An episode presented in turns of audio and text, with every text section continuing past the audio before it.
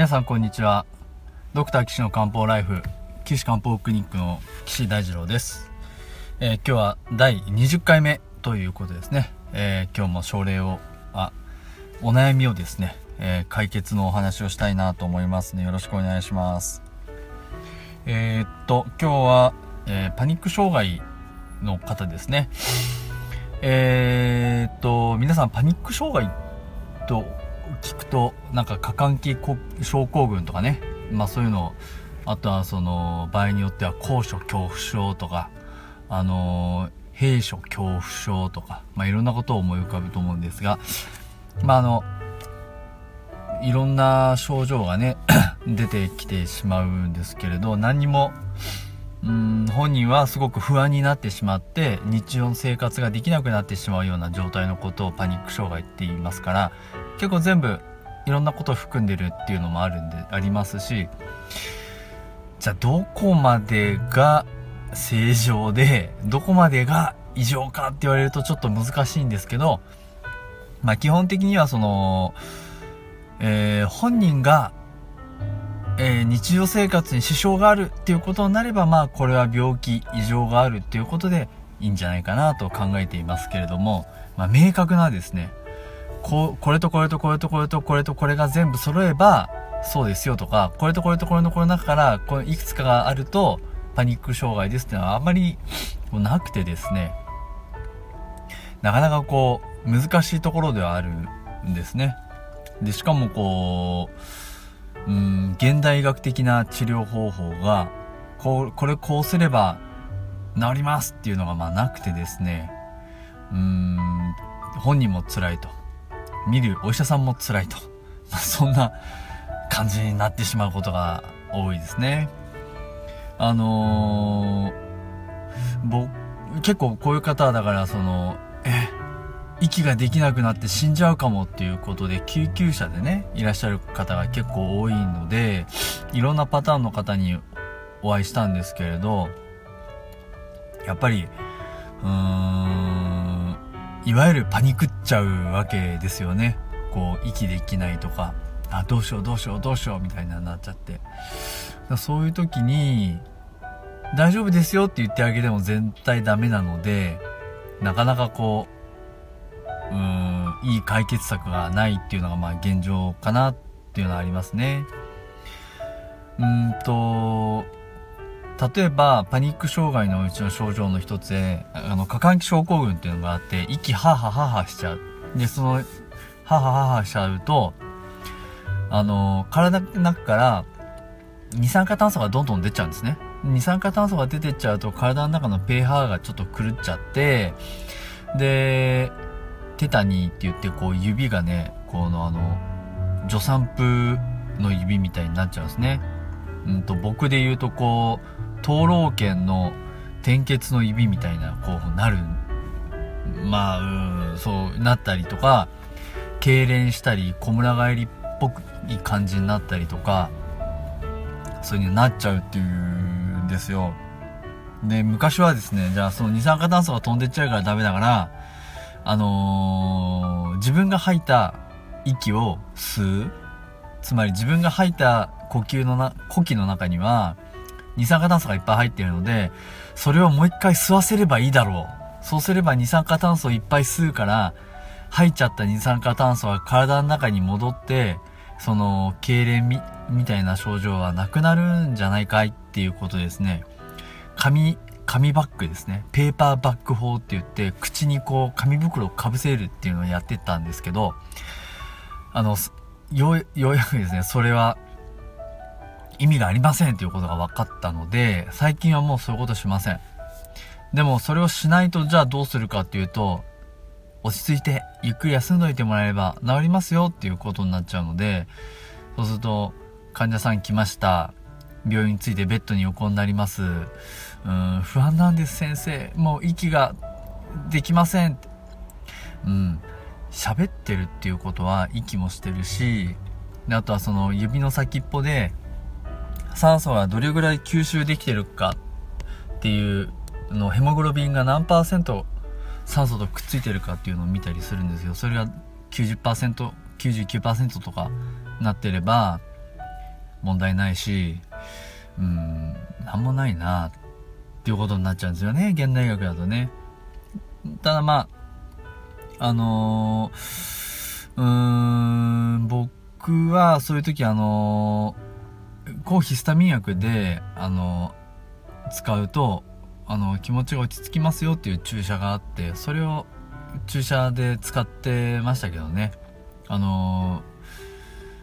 うーん、なかなかそれが正しい治療かどうかって言われると、うん、ちょっと難しいなと思うんですけど、やりようがないので、まあ仕方なくやってたっていうのがまあ正直なとこですけどね。でもそういう注射すると落ち着いてきて、ああ、もう大丈夫です、帰れます、みたいななることが多かったですけどね。まあ逆に何もしなくても、あの、大丈夫ですってなるんかもしれないんで、うーん、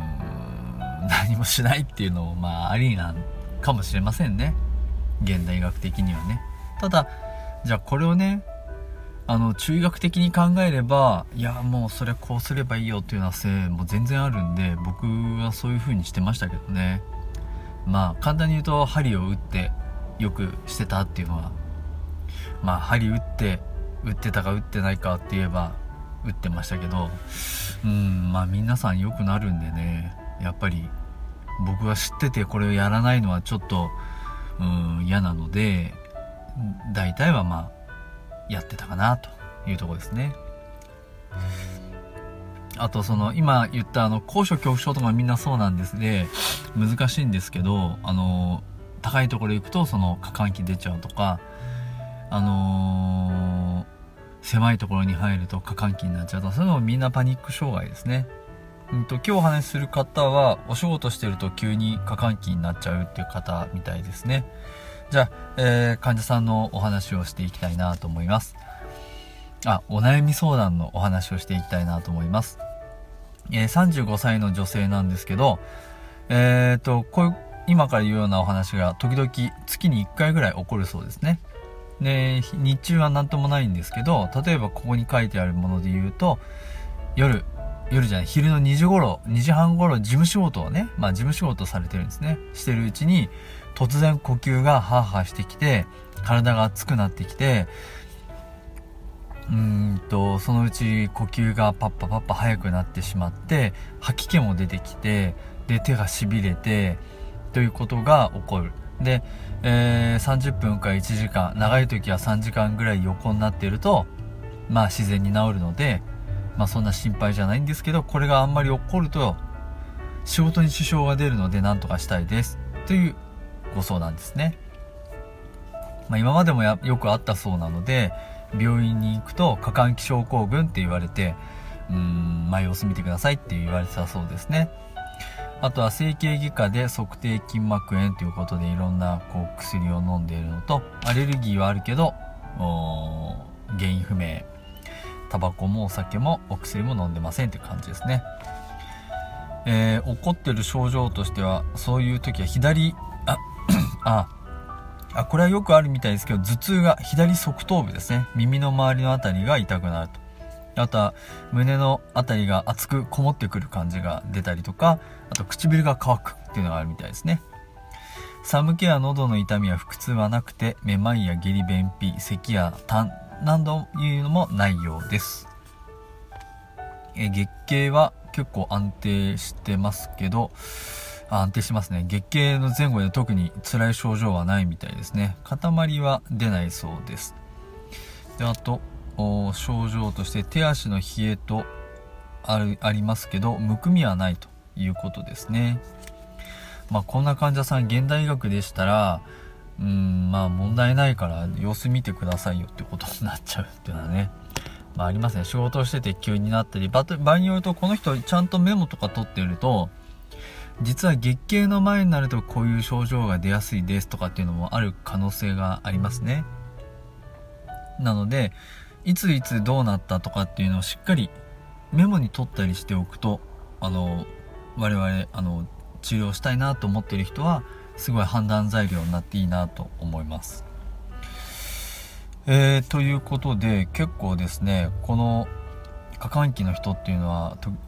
あのいらっしゃって我々で言うとこれは気持ちの問題だなっていうのはあって現代医学ではその目に見えないのであまり議論されないんですが我々中医学の場合は体も心も一体だよっていうことを考えてるので心の問題は体にも出るし体に出てることは心にも通じているので体のいろんな症状を拾ってですね治療してあげると良くなることがありますね。この人の場合は左側の頭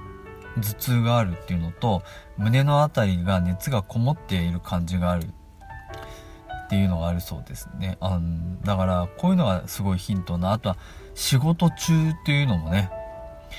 えー、仕事はですね、結構具体的には書いてないんですけど、まあ事務仕事で、まあ忙しいんでしょうね。多分ね。うん、そういうのがやっぱり、こう、関係あるなと。関係ある。ん？関係、肝臓ああ、肝臓あ、肝臓はこれは関係ありそうですね。気の巡りを